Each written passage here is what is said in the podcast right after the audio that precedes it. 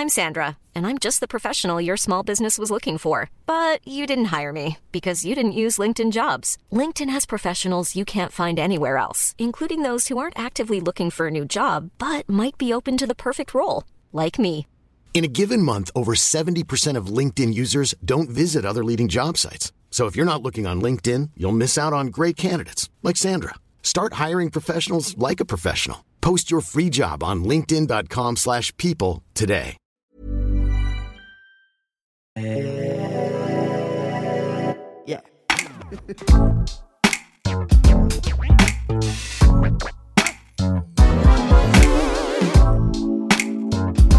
Podcast. Podcast. Salut, c'est Juliette Katz. Bienvenue dans le podcast, l'émission qui refuse de se taire. Chaque semaine, j'invite une personne pour discuter ensemble d'un sujet de société.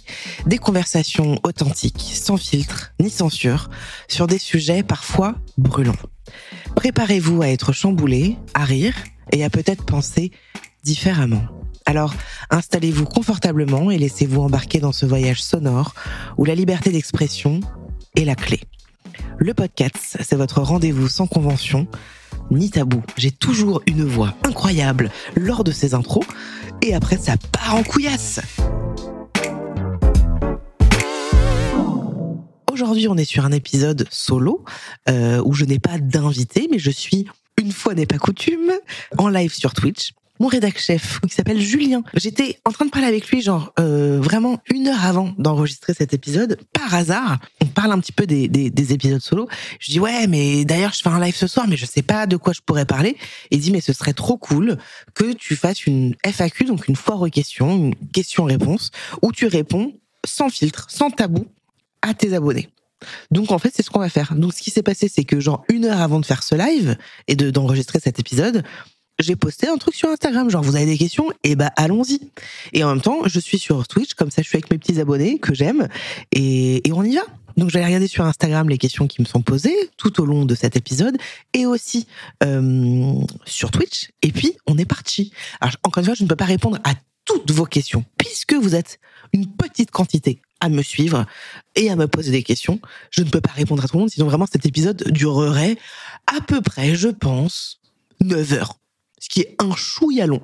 On va rentrer dans le vif du sujet, hein, puisque je, prends des questions un peu au hasard. Donc, il euh, euh, y a une première question qui est Yves, entre guillemets, parce que je vous le dis, hein, Yves n'est pas son prénom. C'est comme ça qu'il se fait appeler. Tu as pété, chérie? Ah non, c'est la porte. Yves, a-t-il un travail comme le tien ou rien à voir? Quels sont vos rapports avec vos jobs? Mon travail, je suis très premier degré. Je, suis euh, graphiste, web designer, motion designer.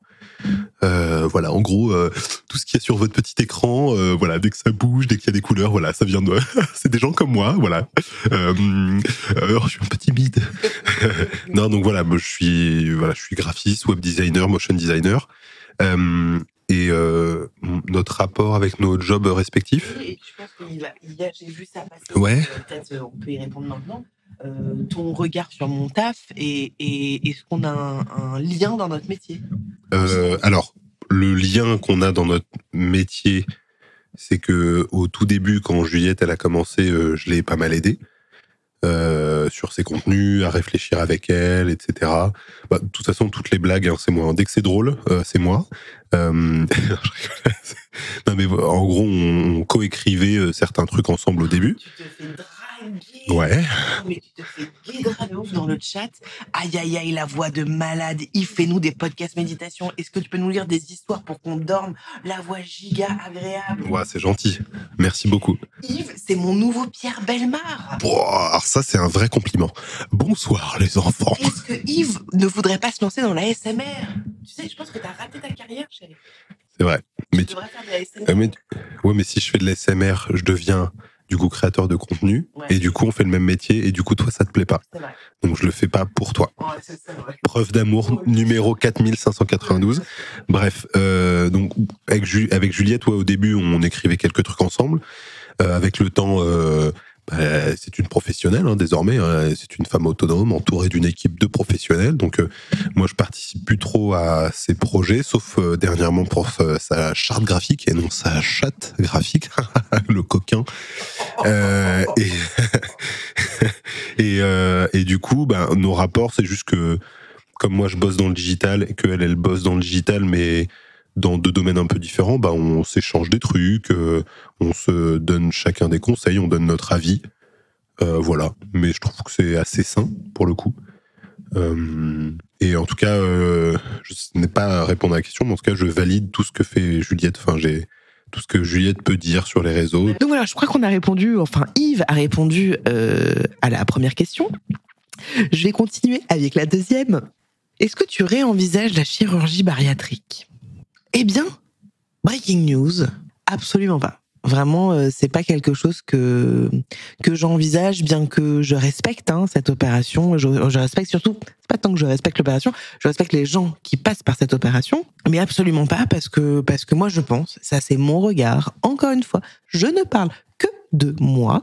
Euh, je pense que c'est pas euh, une raison suffisante pour s'aimer. C'est-à-dire que perdre du poids, ok, oui, alors c'est quoi une opération chirurgie bariatrique? En général, c'est euh, on te coupe un petit bout d'estomac, euh, ou alors on te fait euh, c'est soit un bypass, soit une sleeve. Enfin, c'est en tout cas pour perdre du poids, parce que en général, les personnes n'arrivent pas à perdre du poids seules, ou parce qu'ils ont des problèmes hormonaux. Mais disons que toutes les personnes que j'ai pu rencontrer et qui se sont fait opérer, eh bien, certes, elles ont perdu du poids. Elles ont perdu du poids rapidement, mais le fond ne change pas. C'est-à-dire qu'elles se, elles sont minces. C'est globalement des femmes, hein, on va pas se mytho. Mais ces personnes se voient toujours grosses. Globalement, hein, je fais vraiment une généralité. Il y a toujours des, des, des, euh, des exceptions. Mais euh, je crois que, en fait, maigrir n'est pas la solution. Alors, c'est l'une des solutions, mais disons que c'est c'est pas la, la, solution. Pour moi, la solution, c'est le travail psychologique d'essayer de déconstruire, de comprendre comment ça se fait que on en arrive à prendre du poids, qu'est-ce qu'on vient trouver comme euh, comme raisonnement, comme cachette, tout ça. Mais voilà, je vais pas m'étaler sur le sujet. Euh, parce que parfois, souvent, les gens se sont touchés, alors que vraiment, encore une fois, les gars, je ne parle que de WAM. Je suis pour cette opération quand il y a des vrais problèmes de santé intenses, d'obésité sévère et morbide, mais quand il y a euh, du surpoids, je suis pas ok. Je suis pas ok. Et puis, me concernant, je n'ai pas envie je viens, de lire ça. Juliette, ça t'arrive de regretter de te montrer vulnérable? Ah, j'avais, j'avais mal lu. J'avais, j'avais lu. Juliette, est-ce que ça t'arrive de te montrer vulnérable? J'avais envie de dire quoi? Poses la question à moi Est-ce que ça je regrette? Euh, Alors, je pourrais avoir de bonnes raisons de regretter. Je, beaucoup de gens me donnent des raisons euh, d'avoir envie de regretter, mais je ne regrette jamais parce qu'en fait, c'est ce que je suis déjà. Euh, donc, je ne peux pas changer ce que je suis intrinsèquement parce qu'en plus, je pense que de me montrer vulnérable et d'être vulnérable, donc d'être honnête, d'être transparente avec moi, c'est déjà euh, un cadeau que je me fais. Et en plus de ça, je dis pas que c'est un bon choix. Et j'ai fait le choix de, me, de parler sur les réseaux sociaux de ce qui me traverse. Donc ça a été euh, pendant un moment le féminisme. J'étais très en colère. À un moment, j'ai parlé beaucoup du rapport au corps, à montrer nu parce que j'avais envie de parler de ça et j'étais dans ce dans ce chemin-là. Après la parentalité. Euh, et maintenant, j'aborde en effet plein de plein de sujets qui sont dits intimes et tabous. En effet, de ouf, c'est clair. J'aborde plein de trucs très intimes. Mais en fait, moi, c'est complètement OK pour moi, pour deux choses. Déjà parce que c'est mon métier. Donc, euh, en fait, je, je ne dis pas tout euh, sur les réseaux sociaux.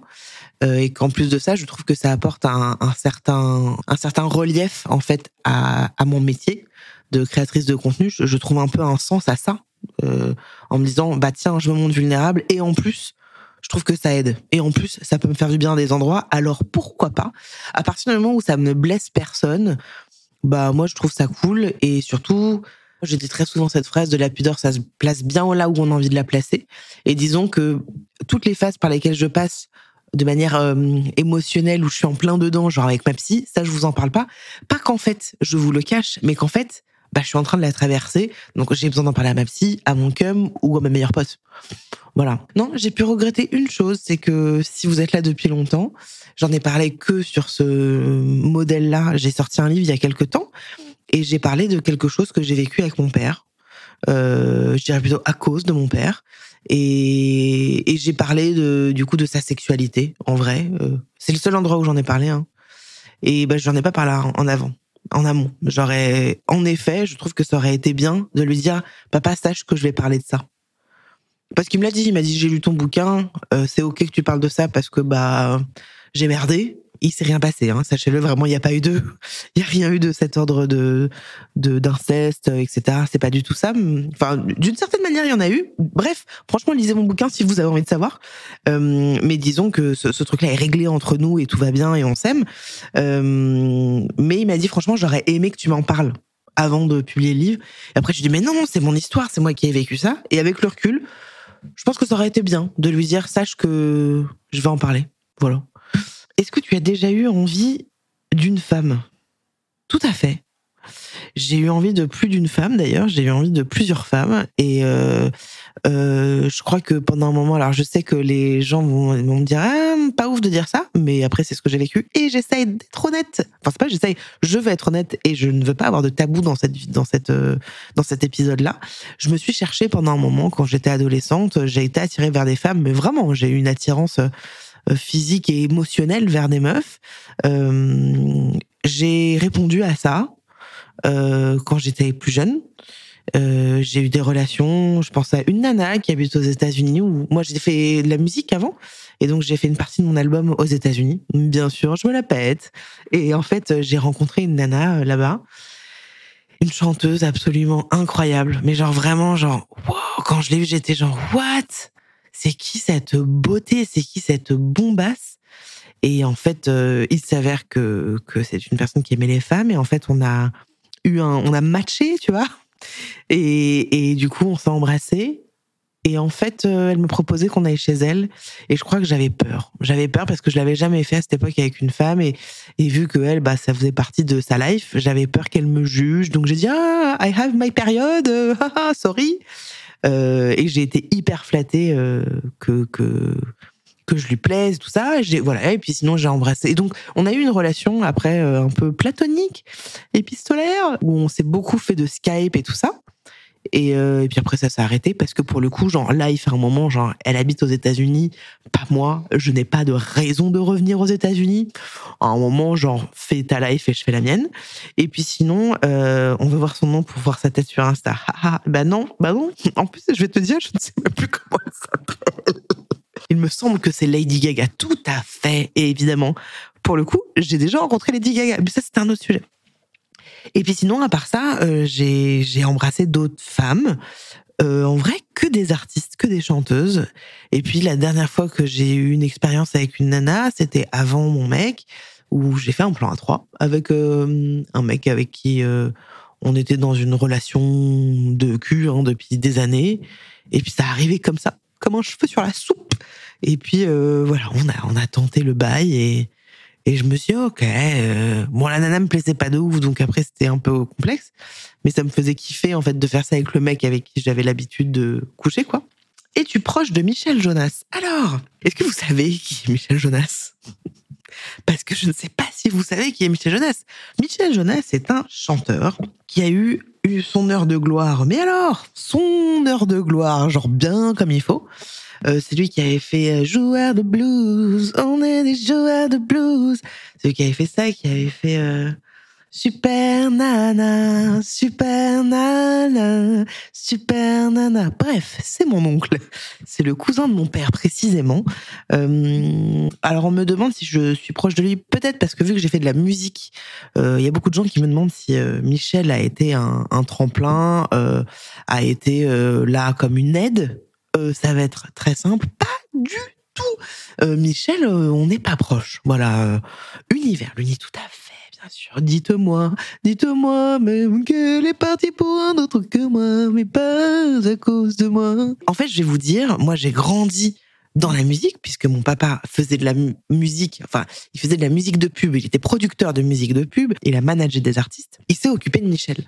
Ils ont beaucoup, beaucoup travaillé ensemble. Mon père, vu qu'il a été dans la musique, j'ai grandi dans la musique. Donc, quand j'étais petite, j'allais dans les backstage de Taratata, j'allais sur les genoux de Zazie, euh, Manu Katché, euh, BFF de la famille. Enfin, vraiment, j'ai grandi dans cet univers-là. Et en fait, euh, bah peut-être que j'ai eu envie de faire de la musique aussi parce que bah mon père m'a m'a amené dans énormément de concerts, euh, euh de grandir dans cet univers-là, ça m'a, ça m'a, ça m'a donné envie certainement. Mais en fait, Michel, euh, on, a essayé pendant un moment de faire des choses ensemble, ça, ça, ça l'a pas fait. Mais c'est mon père qui a été à cette demande-là. Mais c'est vrai que Michel ne s'est jamais vraiment intéressé à ce que je faisais comme musique, et je lui en veux pas parce qu'en fait, on n'a jamais été genre proches. De toute façon, nous, on a un rapport dans la famille qui est un peu parfois particulier, j'en sais rien, mais dans notre famille, on n'est pas spécialement proche des uns des autres. Euh, donc j'ai été très proche de la fille de, de Michel, par contre. Anna, qui est ma cousine, on a été extrêmement proches. Et encore une fois, la vie a fait que. Il y a quelqu'un qui a demandé dans le chat sur Twitch euh, quelle est ta relation au judaïsme Tu penses à quelle transmission pour l'enfant, pour l'enfant Je vais être très honnête. Je vais être très très honnête avec vous. Euh, alors, moi, je suis juive je suis juive euh, de, de ma mère et de mon père et de toute euh, ma famille. Toute ma famille est juive depuis des générations et des générations du côté paternel et maternel. Donc, euh, moi, je m'appelle Katz, euh, K-A-T-Z. Je vous invite à regarder si ça vous intéresse, à savoir ce que ça veut dire. Euh, du côté de ma mère, elle a dû raccourcir, enfin, ses parents ont dû raccourcir le nom de famille parce que ça faisait entre guillemets trop juif pour l'époque. Euh, ce que je peux vous dire, c'est que j'ai grandi, et ça je trouve ça merveilleux, j'ai grandi dans une famille où le rapport à la religion est hyper propre à chacun. C'est-à-dire que mes parents ne m'ont jamais rien imposé. Jamais, jamais, jamais. Déjà, mes parents ne sont pas euh, croyants ni pratiquants, mais moi, je suis juive ashkénaze, je suis polonaise hongroise, et j'ai eu beaucoup de familles qui a été déportées. J'ai envie de pleurer dès que je parle de ça. Euh, j'ai eu beaucoup de familles qui a été déportées. L'histoire de la Shoah, c'est quelque chose qui est... Euh, voilà, on a eu de la famille qui a été déportée, beaucoup, beaucoup, beaucoup. Euh, on a eu de la famille qui a pu s'échapper. Euh, on a, il y a la tante qui n'existe plus maintenant, mais que j'ai pu rencontrer il y a pas très longtemps. Euh, la tante de ma mère qui avait le tatouage. Et en fait, c'est un Américain qui est venu la sauver. Ils se sont mariés. Mon grand-père paternel qui est décédé maintenant avait le passeport juif, avait et donc voilà, je, je, on m'a partagé un peu toutes ces toutes ces informations là. Et en fait, voilà, j'ai grandi dans un truc avec mes parents où ils m'ont jamais dit tu vas faire Shabbat, tu vas apprendre, euh, tu vas aller à la synagogue. Jamais, jamais. Ils m'ont plutôt transmis un truc de voilà ce qui s'est passé, voilà l'histoire, voilà d'où tu viens aussi, voilà l'histoire de tes grands-parents. Euh, et donc en fait, vers 10-11 ans, j'ai eu envie de m'intéresser en fait au judaïsme, et donc j'ai fait euh, ce qu'on appelle les ZEI, c'est comme les scouts mais pour les feuges. j'ai fait le Talmud Torah, qui est apprendre un peu l'hébreu. Et puis je suis partie dans des colonies. Euh, genre j'ai fait le Caège, qui est une colonie de vacances juives. Euh, j'ai fait ça et, et, euh, et, en fait je me suis rendu compte très vite que je me sentais pas euh, forcément bien dans cet univers-là.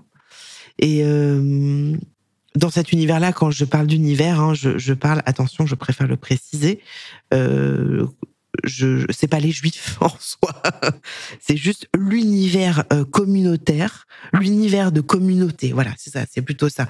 Un truc de communauté, je suis pas sûre que que ça me parlait. En effet, quand on faisait les EI, je me sentais pas euh, inclus dedans. Et donc j'ai arrêté relativement vite. Mais donc mon rapport euh, au judaïsme, il est que je me sens juive c'est très bizarre ce que je vais vous dire, hein, mais je me, mais y a, je pense qu'il y a beaucoup d'Ashkenaz qui comprennent ce que je vais dire. Je me sens juive, je me sens bien dans les synagogues, je me sens bien quand je mange de la nourriture ashkénaze. Euh, il y a un truc de racine profonde. Et en même temps, je ne suis pas pratiquante, euh, je ne suis pas euh, croyante. Euh, pendant un moment, quand on se parlait à l'époque euh, avec mon, mon demi-frère et, et, ma belle-sœur, ma belle-sœur, elle est euh, juive, pratiquante, croyante et séfarade. Et donc, souvent, j'allais faire des shabbats parce que je passais du temps avec eux. Et en plus, j'aimais ça. Il y avait un truc qui me plaisait d'être dans ce truc familial, dont on se retrouve autour de la table. Et moi, j'ai pas grandi là-dedans de base, de manger ensemble avec mes parents. J'ai pas grandi là-dedans. Je crois que, que mon rapport au judaïsme, il est, il est de cet ordre-là. Je suis partie à Auschwitz, je suis partie à Birkenau. Euh, euh, et, euh, pour moi, c'est quelque chose de très personnel, quelle que soit la religion. C'est un truc qui est extrêmement personnel. Et là où j'ai envie de vous raconter un truc qui est un peu plus euh, intime, c'est que bah, vu que je suis juive, mon fils l'est. Euh, et en fait, quand j'étais enceinte, j'en parlais avec Yves et je lui disais bon bah super, quand notre fils va arriver, on va pouvoir le circoncire. Et mon mec, euh, attention, je sais que tout ça peut faire un peu débat, hein, mais là je vous parle de moi et très honnêtement, je n'ai pas besoin d'avis là-dessus, hein, parce qu'on notre choix est très très très clair. Euh, quand j'ai dit donc à mon mec, on va on va faire une circoncision, mon mec m'a dit mais pourquoi? Je lui dis bah parce que c'est on va transmettre en fait, c'est je veux transmettre ça à mon fils. Il me dit mais tu peux le transmettre d'une autre manière. Il me dit moi je suis pas ok que tu enlèves un bout de son corps parce que tu es juive et surtout en plus de ça, tu n'es ni croyante ni pratiquante. Donc en fait, désolé, mais non, il y a le consentement et il est hors de question. Et quand il m'a dit ça, j'ai fait ah, c'est vrai, t'as raison, mais en même temps je voulais pas, je voulais pas du tout. Je, je lui avais dit mais non, c'est hors de question, notre fils sera circoncis, c'est comme ça. Et en fait, à force d'en parler, et ben il m'a dit mais non, si, si un jour notre fils a envie de se circoncire, mais il le fera parce que ce sera son choix. Et en fait, du coup, on ne l'a pas fait. Euh, et je suis, mais alors, mais alors, tellement contente, euh, tellement contente. Je pense que que c'est un. Je, trouve que c'est une entrave à la liberté que de faire ça, que de percer les oreilles de son enfant. Euh, je crois que c'est pas ok pour moi, de mon point de vue. C'est pour ça que au-delà de la religion, il y a un truc où c'est percer les oreilles d'une petite fille. non, Vraiment, enfin, pour moi, c'est pas ok. Euh, circoncire un, et pourtant j'ai vu ce que c'était une circoncision. Je l'ai vu, je tenais le bébé pratiquement, pratiquement. Ça m'émeut parce que il s'agit du consentement et, je n'ai pas envie de toucher au corps de mon fils. Voilà. Je n'ai pas envie de, de toucher à ça, ça lui appartient. Et c'est pas parce que sous couvert de religion et de tradition, euh, bah j'ai pas envie. Euh, j'ai pas envie. Et, si par contre il a envie de le faire, bah il fera bien ce qu'il veut quoi. Voilà. Donc euh, encore une fois, chacun fait bien ce qu'il veut avec son enfant, euh, mais nous c'est comme ça. Donc voilà où j'en suis dans ma, dans ma relation à la, au judaïsme. comme vous l'entendez peut-être, c'est quelque chose qui me touche parce que je pense que je suis touchée de ce qui s'est passé, de la Shoah, etc. Ça me touche, ça me touche. Et puis d'autant plus que j'ai été là-bas, j'ai vu, euh, et d'autant plus que j'ai vu des gens de ma famille euh, qui ont vécu des choses très difficiles. Donc, moi, l'antisémitisme, le racisme, l'homophobie, tout ça, moi, je, je suis choquée. Quand je suis choquée dans la vie, en règle générale, je suis comme ça. C'est-à-dire en état de choc et je ne réagis pas. Parce que je suis genre, quoi? Hein? Quoi? Et, et voilà. Donc, moi, ça me, ça me parvient pas, en fait. Ça me parvient pas du tout qu'on puisse aller critiquer l'autre parce que euh, il est juif, il est noir, il est gay. On parle de, des choses complètement différentes, hein, ok? Mais je, ça me parvient pas. Ça me parvient pas que euh, on ne puisse pas aimer, qu'on puisse détester plutôt. Ça ne me parvient pas qu'on puisse détester des gens parce qu'ils sont différents de nous et que du coup on va leur faire du mal. Euh, voilà. Je suis désolée hein, de, vous dire ça comme ça parce que je sais qu'il y aura des gens qui vont penser différemment. Et la religion, euh, moi je ne suis ni pour ni contre les religions. Pour aller plus loin dans l'explication, les religions, quelles que soient les religions, euh, chacun fait bien ce qu'il veut. Mais pour moi, c'est quelque chose de très personnel la religion. Euh, c'est pour ça que même de transmettre la religion à son enfant, c'est un petit dos pour moi. C'est un petit dos. Mais encore une fois, si demain je suis vraiment croyante et, je, Dieu fait partie de ma vie de manière intégrante, bah en vrai, peut-être que j'en parlerai à mon enfant et que je lèverai là-dedans parce que ça fait partie de ma vie. Mais là, je vous en parle avec beaucoup de recul, puisque c'est pas comme ça que je vis. Euh, pour moi, la religion, c'est quelque chose de personnel. Donc, euh, si tu as besoin d'aller prier six fois par jour, eh bien, fais-le. Enfin, je veux dire, ça ne me concerne pas, quoi. Donc euh, voilà, on va passer à une autre question parce que j'ai mis beaucoup de temps à répondre à, ça. Un sujet un petit peu plus léger, hein, parce que j'ai l'impression de, de pleurer à chaque réponse. Alors il y a une question qui revient très souvent, mais alors très souvent, et en fait je vous réponds pas trop parce que mais bon, j'ai décidé d'être très honnête sur ce sur cet épisode-là, donc je vais le faire euh, en prenant des pincettes et en essayant de blesser personne. Mais il y a quelque chose qui revient à chaque fois, genre en fait à chaque live, que ce soit sur Insta, sur Twitch, sur TikTok, c'est vous parlez plus avec Gaël Garcia Diaz? Et en fait à chaque fois je dis bah en fait c'est la vie qui a fait que. Euh, on se parle plus parce que souvent, en vrai, c'est comme ça que les choses se passent. Tu sais, souvent, quand on n'est pas BFF avec quelqu'un, quand on n'est pas genre meilleur pote, bah souvent la vie fait que on se parle plus trop et et basta. Euh, avec Gaël, pour être très honnête, j'ai pas du tout envie d'aller casser du sucre ou tout ça. Je crois qu'en fait, moi, j'avais beaucoup d'attentes, pour être très honnête. Euh, je crois que j'avais projeté des choses dans notre relation amicale.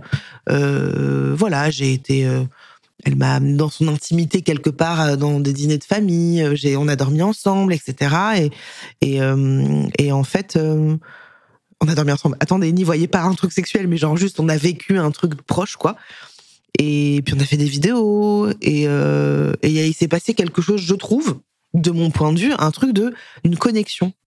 Et en fait, euh, euh, je pense que j'ai été vachement plus dans le désir d'être avec elle, de la côtoyer, de faire des choses avec elle. Pas parce que c'était une meuf qui pesait dans le game, mais parce qu'en fait j'aimais bien ce qui se passait entre nous et j'aimais bien ce rapport qu'on pouvait montrer à l'écran de euh, meuf qui m'aime pas. Moi j'aimais bien ce rôle, je trouvais ça rigolo en fait d'être dans un rôle et je trouvais que ça matchait bien et en plus que ça plaisait. Donc euh, en plus de ça, c'était cool. Et je pense que j'ai été euh, peut-être euh, l'unique personne entre nous à me projeter beaucoup et à avoir vraiment des envies de construire un truc d'une chaîne ensemble parce qu'on avait un peu cette envie-là pendant un moment. Je pense que Gaël est tout l'opposé de moi et attention, ce n'est pas une critique. Euh, je l'ai vécu comme quelque chose de négatif, mais en fait, je pense que c'est juste, euh, on a deux traits de personnalité, deux caractères différents. Gaëlle est quelqu'un de très très très ambitieuse, euh, qui est une bosseuse de ouf, qui est une business girl de ouf, mais vraiment. Hein. Et en fait, moi, je suis pas ça. J'ai jamais été ça. Mais genre même avant, hein, quand avant que je fasse ce métier, je n'ai jamais été une meuf ambitieuse qui a envie de tout de tout défoncer quoi qu'il, de me lever hyper tôt, de me coucher hyper tard. Jamais, jamais été comme ça. Et Gaëlle, je sens que c'est quelqu'un euh, qui est dans ce désir euh, de de tout défoncer et à juste titre parce qu'en fait elle le fait extrêmement bien vraiment genre à chaque fois que je vois des trucs je me dis putain incroyable donc moi je suis très admirative d'elle de même Lena situation alors qu'on ne se connaît pas Euh, mais même Swan Périssé que j'adore je suis admirative devant les gens et notamment devant les femmes qui font des trucs de ouf euh, et qui sont dans un truc de dépassement où moi je n'y suis pas. Je fais d'autres choses, je le fais autrement. Moi, c'est plus doux, c'est plus tranquille. Et donc pour revenir dans cette dans cette histoire avec Gaëlle, je pense que euh, elle a pris du plaisir comme j'ai pris du plaisir. Et en fait, euh, euh, voilà, je, je pense qu'elle est passée à autre chose, tu vois. Elle a eu ce truc, mais, mais ça c'est mon interprétation parce que j'en, je sais pas trop. Et moi ça m'a blessée. En effet, pendant un temps, je me suis dit merde, putain, en fait, on était que à faire des vidéos. Merde, moi je pensais qu'il y avait plus. Ah merde, peut-être, peut-être c'est de ma faute. Peut-être je me suis trop trop impliquée dans la relation parce que je m'implique énormément dans les relations, sachez-le. Je m'implique toujours énormément, énormément. Euh, et en fait, à un moment, je me suis dit, mais je vais pas courir après une relation. Je parlais même pas de faire des choses ensemble, mais juste, on passe du temps ensemble. On s'est, dit des choses privées, intimes. euh, et en fait, euh, voilà, j'ai senti qu'elle n'était pas à cette place-là.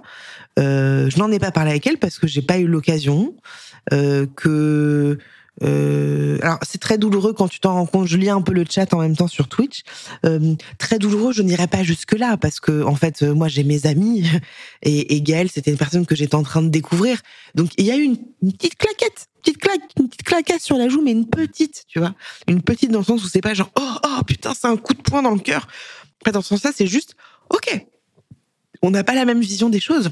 Et donc forcément, quelque part, tu dis, ok, bon, bon, bon. En vrai, comme je vous dis, il ne s'est rien passé, mais c'est pas grave. Genre, il y a pas un truc où je dis, putain, c'est vraiment une connaisse. Jamais, jamais j'ai ces pensées-là. Je suis juste un peu genre, ok, bon, alors qu'est-ce que j'ai pu faire moi pour merder? Parce que très souvent, moi, je me remets en question sur tout, tout le temps. Euh, voilà, tu vois, je, juste, je crois qu'on on n'aspire pas aux mêmes choses. Donc à un moment, euh, voilà, je pense avoir bien répondu à la question parce qu'on n'arrête pas de me la poser. Et, et surtout qu'en plus, je crois que ça va vraiment au-delà de cette personne. C'est juste que je n'ai plus envie de courir après les gens. Je crois que c'est vraiment quelque chose. Euh, euh et ça, ça me donne envie de pleurer, mais pas du tout par rapport à ça, parce que je pense à plein d'autres personnes dans mon enfance, dans des trucs comme ça, où j'ai tellement couru après, tellement, tellement, tellement euh, été dans un truc de désir qu'on m'aime, parce que j'ai un peu un syndrome d'infériorité et que j'ai tellement été dans un truc de ah c'est pas comme tu tu m'aimes pas comme comme enfin tu voudrais que je sois différente? Ok vas-y je vais le devenir j'avais un peu ce truc là étant enfant euh, parce que j'avais peur de qu'on m'abandonne sans arrêt donc je préférais très souvent être mal accompagnée que seule dans la vie, avec les mecs, avec les relations amicales et tout, parfois même professionnelles. Euh, et en fait, maintenant, euh, plus le temps passe, plus je découvre de l'estime. Et puis, en effet, comme quelqu'un le dit dans le chat, un moment, euh, ras le cul, dans le sens où en fait, je vois que ça ne sert à rien parce que je, ce, ce n'est pas possible en fait, ce n'est pas possible d'être dans une relation à sens unique. Et en fait, maintenant, je suis dans un truc à me où j'ai plus envie. Je n'ai plus envie d'être derrière les gens. Euh, et surtout, je me dis, en vrai, chacun pense ce qu'il veut. Et si euh, euh, elle, pas elle, enfin, tu vois, quand je vous dis que c'est pas le sujet, c'est que Gaël n'est pas le sujet. Si les gens pensent, ils ont envie, ils pensent ce qu'ils veulent. Mais moi, j'ai plus envie de courir après. Je, c'est même pas une histoire de, de, je vaux mieux que ça. C'est même pas ça le sujet. Hein. C'est même pas ça. Est-ce que tu te considères comme étant narcissique? Tout à fait. tout à fait. Prochaine question. Vraiment, je peux pas vous dire autre chose que tout à fait. Je suis complètement narcissique et j'en ai complètement conscience. Mais alors Mais alors, complètement conscience. Si je fais ce métier depuis tant d'années qui est de me montrer aux gens, que ce soit de la création de contenu ou quand je suis comédienne ou chanteuse, c'est parce que euh, j'ai besoin qu'on vienne me dire, t'inquiète, tu gères, meuf, t'inquiète, tu déchires. Euh, t'es belle et on t'aime. J'ai besoin qu'on vienne me dire ça sans arrêt, même si quand vous me le dites, j'ai envie de dire arrêtez, arrêtez, c'est pas ça que je recherche. Mais évidemment, j'ai j'ai j'ai un narcissisme présent et je vais vous dire, je pense que tout le monde l'est, hein, peut-être pas tout le monde, mais beaucoup de gens euh, sont narcissiques et quelque part tant mieux, mais il y en a qui le sont un peu plus que d'autres. Moi, je pense que je suis hyper narcissique, mais pas du tout dans le sens, euh, oh, je me trouve trop belle et je peux m'embrasser. Je m'adore pas du tout. Je suis narcissique dans le sens où j'ai besoin euh, quelque part euh, que que on vienne me dire euh, ça va meuf, tu déchires. Voilà, parce que moi j'ai parfois du mal à le croire, donc quelque part ça vient me faire du bien. Que penses-tu des femmes grosses qui défendent le body positive et qui ont recours à la chirurgie bariatrique? Moi, je crois qu'en fait, tant qu'il y a de la souffrance, il faut y aller. Genre, il faut aller euh, travailler sur soi. Euh, en revanche, ce qui est de l'ordre du body positive, je vous avoue que moi, c'est un truc qui me parle pas. C'est marrant parce que je suis d'ailleurs tombée sur euh, une vidéo en lien avec mon narcissisme. J'ai tapé Juliette Katz sur TikTok. Bien sûr, hein, on va au narcissisme jusqu'au bout. Et en fait, bah, j'ai vu quelqu'un qui disait ouais, Juliette Katz, elle qui, qui quand même qui prône le body positive. J'ai envie de dire quoi, meuf? Ah, ah, bon? J'étais pas au grand frère. Donc déjà, voilà, moi je suis vraiment pas du tout dans ce, je réponds pas du tout à ce truc-là. Euh, je crois que les personnes qui se sentent mal, en fait, tu sais, souvent on a envie de croire qu'on se sent bien, euh, grosse ou pas grosse, ok? Parfois on, on vient se rassurer en disant que ça va à des endroits et en fait ça va pas. Et donc là pour le coup le sujet c'est être grosse et euh, du coup est-ce que euh, bah je défends le body positive et finalement j'ai recours à la chirurgie bariatrique? Déjà on ne connaît pas l'histoire des gens. Ça c'est important de quand même de le préciser. On ne connaît pas l'histoire des gens. Les réseaux sociaux c'est un endroit où on montre bien ce qu'on a envie de montrer. Ça c'est quand même euh, important de le dire aussi. Et puis et puis en fait peut-être que juste aller dans une dans un désamour d'elle énorme donc évidemment, la première réaction, ça va être de dire, bah meuf, euh, bah meuf, non, enfin, euh, toi qui prônes ça et là tu réponds à ça, ah vas-y, euh, abusé. Évidemment que tout le monde pense ça de prime abord, et après tu peux potentiellement aussi te dire bon, en fait peut-être que c'est une personne qui est malheureuse, qui a essayé 12 milliards de régimes ou de méthodes, plus que de régimes d'ailleurs, pour perdre du poids et ça fonctionne pas. Bah vas-y, elle répond à cette demande-là. Après, moi, vous savez ce que je pense des, des opérations bariatriques. Euh, donc, encore une fois, chacun fait bien ce qu'il veut. Un jour, un podcast avec un public, ce sera envisageable? Eh bien, tout à fait. Je vous en dis pas plus pour l'instant, mais ce que je peux vous dire, c'est que nous sommes en train de préparer ça et que nous aimerions, j'aimerais, amener le podcast en live et pas une fois, euh, plusieurs fois. Et voilà ce que je peux vous dire pour l'instant. Donc on est dessus. Tout ce que je peux vous dire. Pour le moment. Putain, vraiment la vieille rêve. Quelqu'un qui a écrit juste la sodomie pour d'interrogation. Bah, je ne je sais pas quoi te dire. Genre, est-ce que tu me demandes si je pratique la sodomie? Vraiment, c'est assez intrusif comme question. Euh, pas tant. Est-ce que j'ai répondu à ta question? Je ne sais pas. Ça fait quoi d'avoir une maman psy?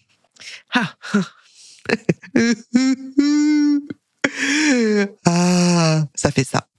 Voilà ce que ça fait d'avoir une maman psy. Euh, une maman psy, écoutez, euh, c'est pas évident. Hein. On n'est pas sur un projet. on n'est pas sur un projet évident, hein, vraiment. Euh, on croit que c'est sympa parce qu'on se dit ah putain, on va pouvoir euh, analyser plein de trucs. Moi, bah du coup oui, vraiment genre elle a analysé beaucoup de choses, ma mère, hein, vraiment. Mais moi je n'étais pas dans l'analyse. Hein, J'étais pas, j'avais pas très envie qu'on m'analyse. Donc elle est psycho, elle était psychothérapeute. Voilà. Ce que je peux vous dire, c'est que j'ai grandi dans une famille qui adorait euh, analyser. Mon père aimait ça, même qu'il est pas psy, hein, mais bah, il est avec ma, j'allais dire ma meuf, waouh, pas du tout le lapsus, avec ma mère depuis plus de 40 ans, donc bah, il la côtoie euh, très bien. Euh, et en fait, bah, j'ai grandi dans ce truc d'analyse constant, donc il y a des côtés positifs, j'en trouve assez peu. Je crois que les côtés positifs, c'est que du coup, on a libéré la parole relativement vite je peux parler de plein de choses avec mes parents et ça c'est assez cool. Mais ouais, en vrai, euh, ça a été très compliqué pour moi parce que ma mère euh, et encore maintenant, mais maintenant je, je, je l'ai accepté parce que je travaille sur moi. Je crois qu'en fait j'ai vu beaucoup de psy parce que ma mère était psy. Euh, j'ai vu beaucoup de psy parce qu'elle a eu le désir que j'envoie. Et puis à un moment j'ai compris que ça ne marchait pas parce que c'était elle qui avait ce désir-là et pas moi. Et puis un jour j'ai compris que j'avais besoin d'en voir. Et maintenant euh, j'en ai vu pas mal, pas mal de mon propre désir. Et maintenant ça fait euh, trois, quatre ans, trois ans que je suis en, analyse avec euh, avec euh, ma psy où je suis maintenant allongée. Je suis trop contente. Je suis allongée, elle est derrière. Ça c'est quand je viens à Paris, mais sinon on est au téléphone. Mais voilà, donc je dirais que d'avoir une maman psy, c'est pas forcément un truc positif, je trouve. Après, c'est c'est life en fait. Hein. C'est euh, je je dis pas que j'aurais aimé qu'elle fasse autre chose. J'en suis pas là du tout. Mais c'est vrai que et en plus elle a un peu ce truc de la sachante, ma mère. Ma mère et même encore maintenant, je sais que si elle va écouter, elle va dire oh elle abuse, elle dit n'importe quoi. Je jure oh mais c'est pas possible. Hein. Mais en vrai c'est vrai. Ma mère elle a le truc de la sachante, de euh, euh, de je sais que j'ai raison et les autres ont tort. Je le sais, je le sais. Je dis ok maman, d'accord si tu veux. Non je le sais. Tu penses quoi de ces influenceuses qui se servent de leurs enfants pour la fame? J'en ai déjà parlé globalement. Hein, je vous ai déjà dit euh, euh, ce que je pensais de ça. Je peux en reparler rapi rapidement. Je suis très contre, évidemment. Je ne comprends pas les gens qui sont pour d'exposer leur enfant et se faire de l'argent sur leur dos. Petite chanson que j'ai inventée que je déposais à la SACEM. Euh, non, mais vraiment, je suis, je suis très très contre. Hein. Je comprends l'envie, évidemment que je comprends l'envie d'exposer son enfant pour qu'on dise. Parce que moi, évidemment que j'ai envie d'exposer euh, mon enfant parfois parce que j'ai envie de vous dire regardez comme il est beau, putain, regardez, j'ai besoin que vous valisiez ce truc tellement il est magnifique. J'ai envie de ce truc-là. Parce que nos enfants, on trouve que c'est les plus beaux du monde, vraiment, évidemment. Euh, en revanche, je crois qu'il faut faire attention quand on est sur les réseaux sociaux à l'impact qu'on peut avoir et surtout, euh, moi qui ai décidé de tout dire, ça ne concerne que moi.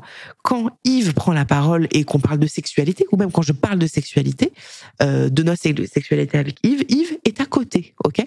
Euh, donc voilà, il y a des choses, en effet, je parle de, choses que j'ai vécues avec mes parents. Alors ils sont pas forcément là, mais c'est ce que j'ai vécu moi. Voilà, je pense que quand on a une, une, certaine forme de popularité, quel que soit le niveau, ok, on se doute déjà qu'il y a de la pédopornographie, qu'il y a des gens qui peuvent se lébran, ok, sur nos enfants. Et à partir de ce moment-là, je suis pas, tu vois, je suis pas ok. Euh, quand on sait que, bah, quand on expose nos enfants, ça fait plus de likes, bah, du coup, ça devient un enfant objet euh, et non sujet. Donc ça, ça me gêne. Mais encore une fois, je peux comprendre l'envie qu'on nous dise que notre enfant est beau. Ça, je peux le comprendre. Ou que notre enfant est drôle ou qu'il fait des trucs marrants. Euh, en vrai, je peux comprendre ça. Mais euh, par contre, que, que ce soit basé que notre création soit basée sur ça, bah moi c'est un no-go pour moi, hein, vraiment. Et pourtant, il y a des créateurs, des influenceurs, machin, euh, que j'adore et qui exposent leurs enfants. Ou moi, à chaque fois, je suis genre mais pourquoi, frère, pourquoi? Et pour être très honnête, c'est j'aimerais faire un épisode un jour sur le podcast pour parler de ça, mais je pense que c'est trop compliqué pour moi parce que parce qu'en fait je suis trop dans le jugement j'arrive pas à avoir de de la distance euh, avec ça parce que quand j'en parle avec des gens j'en ai parlé hein, il y a pas très longtemps avec euh, une personne qui était prête à, venir euh, mais en fait euh, j'arrive pas parce que parce que je trouve une, une raison et une réponse à tout voilà. Donc, euh, et pourtant, je vais vous dire, je ne suis pas jolie. J'aime trop ce qu'elle fait. Vraiment, j'aime trop ce qu'elle fait. J'aime beaucoup son mec. Euh, j'aime. Et, mais je suis pas ok. Mais après, ils font ce qu'ils veulent. Ça les regarde. Je ne suis pas concernée par ça. Mais là où je suis concernée, c'est que euh, j'ai un enfant. Je ne serai jamais d'accord. Tout à fait. Euh, Roxane, une meuf que je trouve tellement mienne. On se connaît pas, hein, mais je sais qu'on s'entendrait très, très bien. Euh, elle a arrêté de montrer son, son dernier d'ailleurs, et je crois que Roxane, elle a décidé de montrer ses enfants quand eux étaient ok avec ça. Oui, ok. Sauf que pour moi, ils sont trop jeunes. Enfin, peut-être son plus grand là, il est en âge, mais euh, euh, moi, je trouve ça trop jeune. Et puis voilà, McFly et Carlito, ils le font peu, mais je suis pas ok. Et surtout qu'en plus, quand il s'agit de gens avec une grosse notoriété comme comme eux, on doit les protéger, on doit protéger un peu nos enfants des réseaux sociaux, du narcissisme. Mais regardez, j'en suis la preuve. Non, mais en vrai, euh, je suis pas ok. C'est quoi ta boisson alcoolisée préférée? Eh bien, je ne bois pas. Euh, voilà, je ne bois pas. Euh, j'ai bu quand j'étais plus jeune. Pourquoi? Parce que j'avais envie d'être désinhibée et donc de plaire et donc euh, qu'on m'aime. Donc c'est un moyen pour moi d'aller vers les autres et de dire "Eh, tu veux bien coucher avec moi? Oh, Je me fais de la peine, pipou. Et maintenant, en fait, vu que je n'ai plus euh, ce besoin-là absolument, euh, bah du coup, je, j'ai arrêté de boire parce qu'en fait, je n'aime pas le goût. Pour être très honnête, je ne suis pas fan du goût de l'alcool. J'ai jamais eu de plaisir à boire de l'alcool vraiment. En plus, moi, j'étais vraiment ce genre de meuf qui allait prendre des, des vodka Red Bull, non, des coca. C'était quoi euh, euh, Vodka coca? Euh, euh, ou genre Red Bull, euh, Red Bull vodka. Enfin, c'était des trucs de merde, quoi. Euh, donc c'était, tu sais, j'étais bourré rapidement, donc j'en buvais pas mal. Je suis beaucoup sortie, beaucoup plus jeune, et maintenant, je pourrais petit, boire un petit verre de temps en temps, mais genre un tout petit verre, un fond de vin, tu vois. Comment tu gagnes financièrement ta vie maintenant? Principalement grâce à Pornhub, hein, vraiment euh, Pornhub et OnlyFans aussi. Vraiment, c'est vraiment les deux, mais les deux, euh, ouais, les deux plateformes qui, qui me rémunèrent, qui me rémunèrent plutôt bien. Je vais pas vous mentir. Et pour être honnête, euh, je gagne ma vie euh, pour l'instant. Euh, je gagne ma vie pour l'instant grâce à l'influence, grâce à la création de contenu, grâce au partenariat. C'est comme ça que je gagne ma vie. Ça fait huit ans, ça va faire huit ans que je fais ce métier-là. Ça fait pas huit ans que je gagne ma vie. Ça va, ça va faire, je dirais, quatre, cinq ans que je gagne bien ma vie avec ça. Euh, et je suis très contente. Je suis très contente parce que bah je crois que pour les gens qui me suivent vraiment et qui sont vraiment des adeptes hein, euh, de, de Instagram et de YouTube voient que en fait je ne fais euh, que des des, des partenariats avec des marques que j'apprécie vraiment euh, et ou euh, que j'utilise vraiment et ou que je trouve qu'ils ont un vrai sens. Donc euh, je refuse beaucoup de choses, beaucoup beaucoup beaucoup. Euh, et voilà, je gagne ma vie grâce à ça. Je pourrais, je pense, gagner ma vie autrement dans le sens où je pourrais gagner ma vie grâce uniquement à YouTube si je faisais que du YouTube et pas de partenariat. Mais je pense que je gagnerais pas énormément ma vie. Euh, je pourrais gagner ma vie grâce à TikTok si j'étais à fond sur TikTok, mais c'est pas le cas. Et je pense que je pourrais gagner ma vie grâce à Twitch si je m'investissais à fond, mais c'est pas le cas. Et donc j'aime bien en fait que les partenariats avec les marques et même mon podcast d'ailleurs, le podcast euh, jusqu'à maintenant je me rembourse à peine, mais je vais commencer à pouvoir me payer. Et ça je suis très heureuse parce que je l'ai déjà dit plusieurs fois, le podcast me coûte beaucoup de sous. c'est la première fois. Je, le dis parce que en fait je suis hyper fière de pouvoir sortir autant d'argent. Franchement, je suis trop fière parce que j'ai vraiment longtemps été au RSA. Mais alors vraiment vraiment vraiment longtemps. Donc euh, maintenant de me dire que l'argent n'est plus un problème pour moi, je suis hyper contente.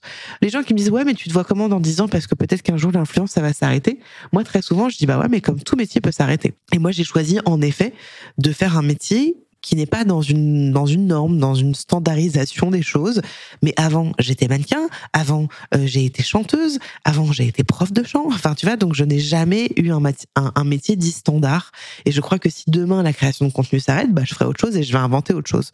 Mais c'est vrai que j'ai un peu envie de surfer sur euh, de battre le fer tant qu'il est chaud, parce que je ne sais pas euh, quand quand tout ça peut s'arrêter. Et cette année, par exemple, je vous le dis, il y aura plus de partenariats que l'année dernière. Pourquoi? Parce que l'année dernière, bah, je me suis laissé un peu vivre et je me, et à la fin, je me suis dit, ah, j'aurais peut-être dû en faire un tout petit peu plus. Et donc cette année, il y aura un, petit peu plus de, partenariats, mais vraiment des trucs cool, quoi. Des, vraiment des, des projets chamés euh, qui me plaisent. Donc, euh, donc voilà, comment je gagne ma vie financièrement maintenant pour répondre à cette question. Alors, as-tu fumé pendant ta grossesse? Tout à fait. La meuf, il n'y a pas plus frontal que Wam. Il n'y a, a, pas plus frontal que moi. Mais j'ai beaucoup, beaucoup, beaucoup moins fumé. Alors, pour rentrer euh, dans le vif du sujet, quand je suis tombée enceinte, j'étais persuadée que j'allais être dégoûtée de la cigarette.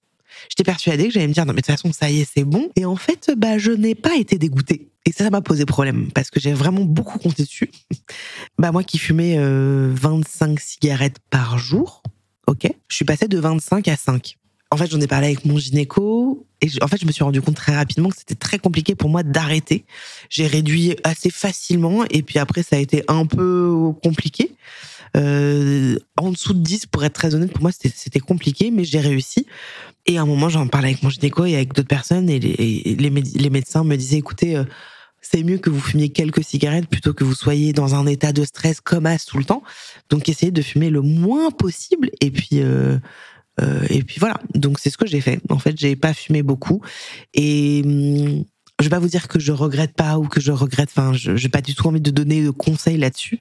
Ce que je peux vous dire en revanche, c'est que moi, ma grossesse, je l'ai adorée avec le recul parce que sur le moment, j'arrêtais pas de dire j'aime pas, j'aime pas, j'aime pas. Je trouve que c'est merveilleux d'être enceinte. Je trouve ça merveilleux. Mais pendant ma grossesse, j'ai du diabète gestationnel, j'ai dû me piquer tous les jours pour euh, avec l'insuline. Euh, et donc déjà, j'étais dans une petite prison, tu vois, ça m'a vraiment fait chier. Et plus la cigarette, en fait, à l'époque, pour moi, la cigarette, c'était une porte de sortie. J'avais besoin de cette liberté-là. En vrai, j'ai eu besoin de ça, mais je, m'en suis voulu dans le sens où j'avais peur. Évidemment, j'avais peur que ça lui fasse euh, quelque chose de pas bon. Et après, euh, bah, j'ai continué euh, quand j'ai allaité et j'ai repris de plus belle. Donc, je suis passée de 5, 6, 7 à, bien plus. Mais j'ai passé vraiment, vraiment, vraiment, vraiment les tétés. Puis déjà qu'en plus, euh, le lait, c'était très compliqué. L'allaitement était très compliqué. Du coup, c'était encore plus une excuse pour, pour fumer parce que bah, j'avais très peu de lait. voilà. Quel est ton rapport avec ta famille, toi qui dis qu'il est particulier? Comment vois-tu dans un idéal, ta relation familiale future avec ton fils Ah, c'est une bonne question. Mon rapport avec ma famille, il est complexe dans le sens où, enfin, je veux dire, qui n'a pas une relation complexe avec sa famille hein? Je crois que toutes les familles, toutes les personnes que je connais, ils ont tous un rapport un peu fucked up. Hein il y en a très peu où ça se passe bien. Ce que je peux vous dire, c'est que moi, j'ai grandi avec mes parents et un demi-frère, qui est le fils de ma mère, qui a 15 ans de plus que moi. Euh, et j'ai grandi dans une famille où on parle beaucoup, mais euh, où il y a, y a, peu de moments euh, de famille. Euh, vous voyez, de, de, on est à table, on est ensemble, il y a du commun, euh, il y a eu peu de choses comme ça. Et puis en plus de ça, notre famille, elle est un peu éparpillée partout. J'ai aussi grandi euh, avec une maman avec qui son fils c'était compliqué, donc avec mon frère, avec sa sœur, donc avec ma tante c'était compliqué. Donc j'ai grandi là-dedans, dans des trucs compliqué. Et puis en fait, euh, voilà, moi maintenant je ne parle plus à mon demi-frère ni à ma belle-sœur. Euh, c'est un choix qui m'appartient et qui, qui, me rend triste parfois. J'y pense beaucoup et, et parfois, euh, voilà, je me dis que c'est quand même vraiment dommage d'avoir pris ce choix-là que j'ai pris seul hein, d'ailleurs.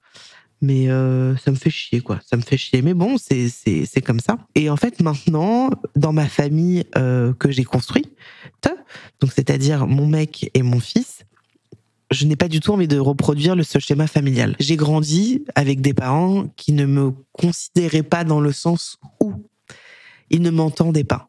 Euh, c'est mes parents savaient mieux que moi parce que ma mère était une sachante.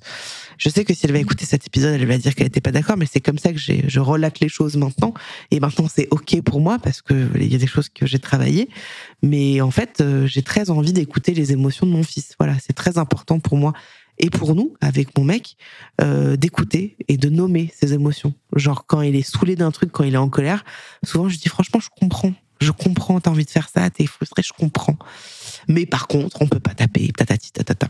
Et puis j'ai envie que on lui apprenne vraiment beaucoup de choses parce que je crois que à la génération de mes parents, peut-être de nos parents d'ailleurs, ceux qui écoutent cet épisode et ceux qui sont là sur ce live, mes parents qui ont 75 ans n'avaient pas du tout les mêmes réflexions qu'on a actuellement sur l'éducation. Je dis pas que c'était mieux ou moins bien, c'était juste été différent. Je pense que c'était un peu moins bien, on va pas se mytho. Mais en tout cas, ouais, j'ai envie de j'ai envie de, de, faire des choses euh, euh, où il se sent entendu, quoi. Voilà. Prévois-tu une rencontre avec tes followers? Ça pourrait être sympa de se rencontrer. Euh, j'aimerais beaucoup, mais tu sais, avant il y avait ce qu'on appelait les meet-up, ce qu'on fait plus trop maintenant, ce qui, je crois que c'est devenu interdit, il me semble. Mais j'aimerais beaucoup faire ça. Justement, je pense que avec le podcast, c'est ce qui va se passer petit à petit. On, en reparlera.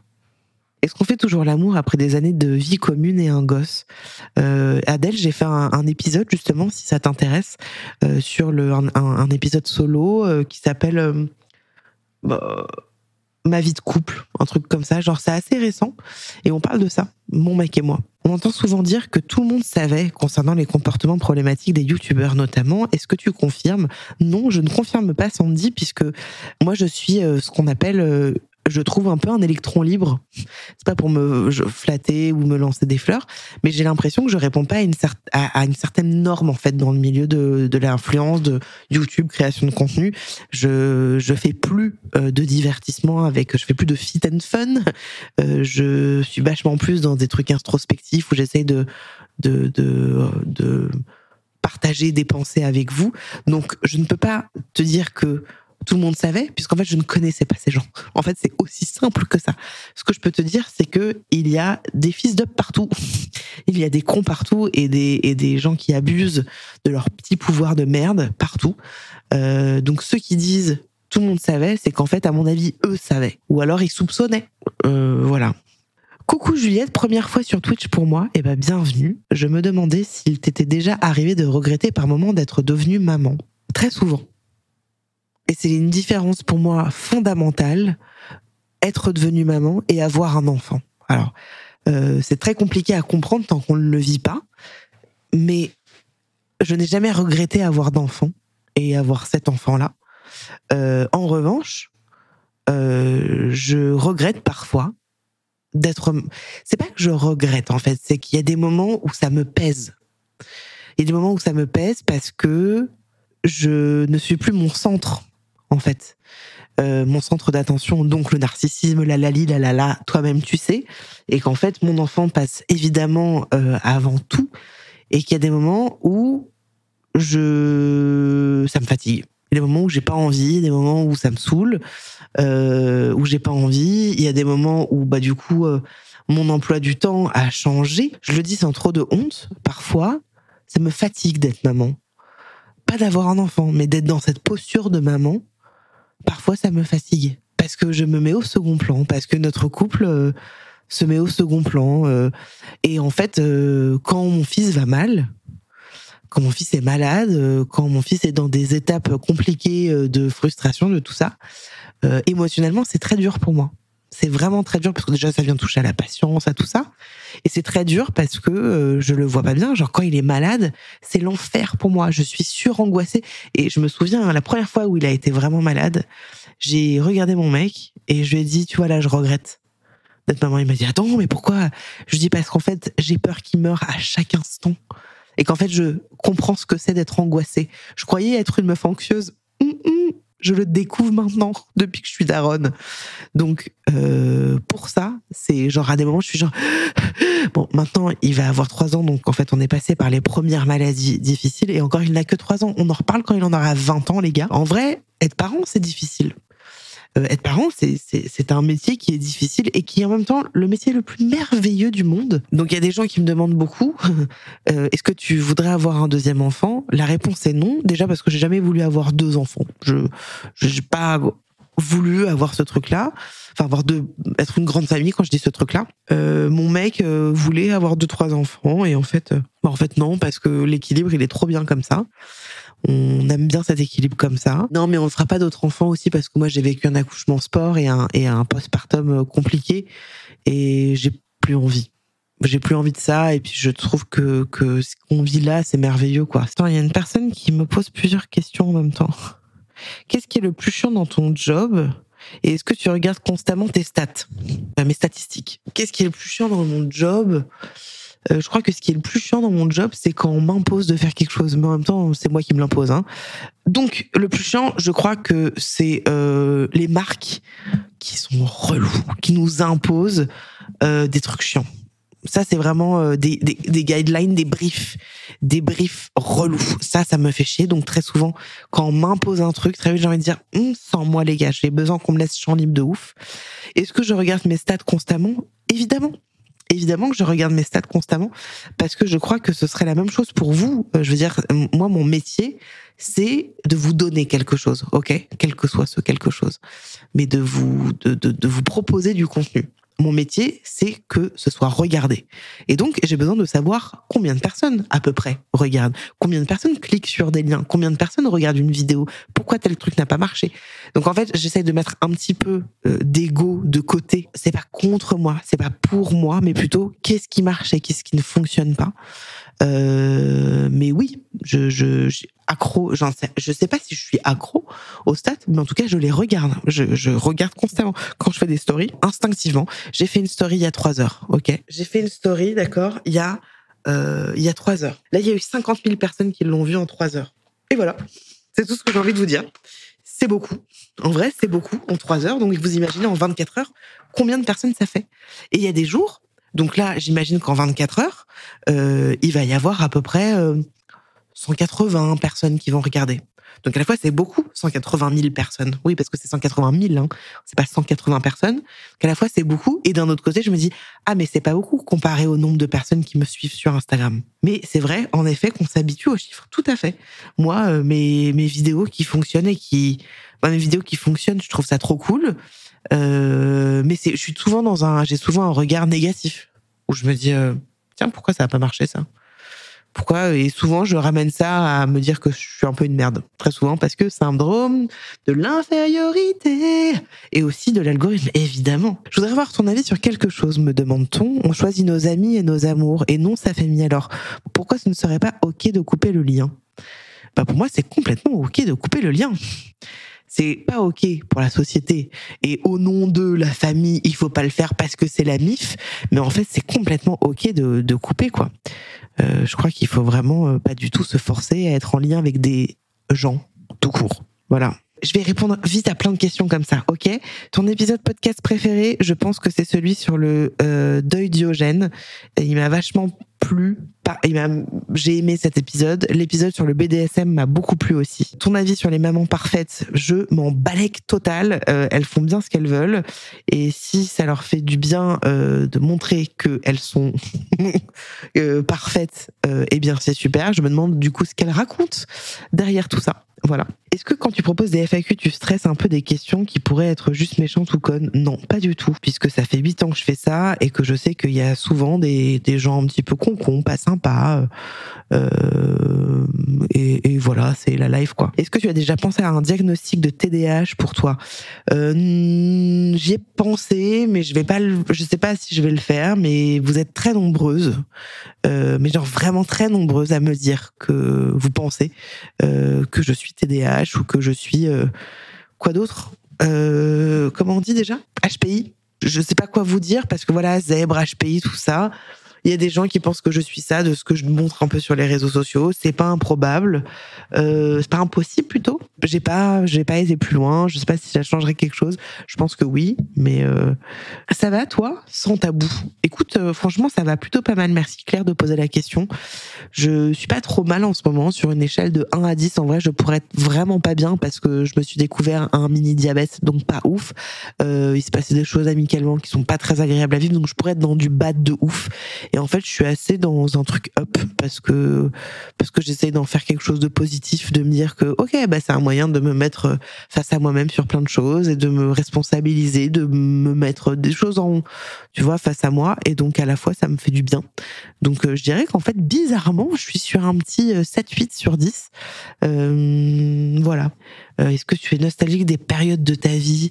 Je peux avoir de la nostalgie, en effet. Je peux ressentir de la nostalgie sur des trucs, sur des amitiés parfois, c'est vrai, mais c'est pas pour autant que j'ai envie de les revivre. Est-ce que tu as déjà fait une dépression? Je ne pense pas. Euh, j'ai déjà été dans des états dépressifs et d'ailleurs je frôle souvent ces états dépressifs. Est-ce que on va terminer cet épisode je pense que j'ai répondu à pas mal de questions. Je vais peut-être pas tout mettre dans l'épisode parce que c'était quand même assez long. J'espère que cet épisode vous aura plu. Euh, ça fait longtemps que je vous ai pas remercié. Alors je vais prendre deux secondes pour le faire. Mais c'est vrai que bah voilà, euh, moi je suis très heureuse de faire euh, ce que je fais sur sur le podcast et comment vous recevez les choses et comment vous vous, vous me rendez tout ça. Voilà, je vois que ça vous plaît et ça me fait du bien. Donc euh, merci pour ça, merci à vous pour euh, votre soutien, pour votre écoute et et c'est grâce à vous que ce podcast continue d'exister parce que évidemment on vous le dit tout le temps, mais sans vous, euh, euh bah tout ça ne fonctionne pas. Et puis quand je vois en fait que le podcast fonctionne même même sans que j'en parle, je suis très heureuse. Je suis très heureuse des scores qu'on fait. Et, tout ça me donne des envies d'ailleurs avec le podcast. Voilà. Donc, euh, on se retrouve la semaine prochaine. Même studio, même micro. Salut. Je vous embrasse. Podcast. Podcast.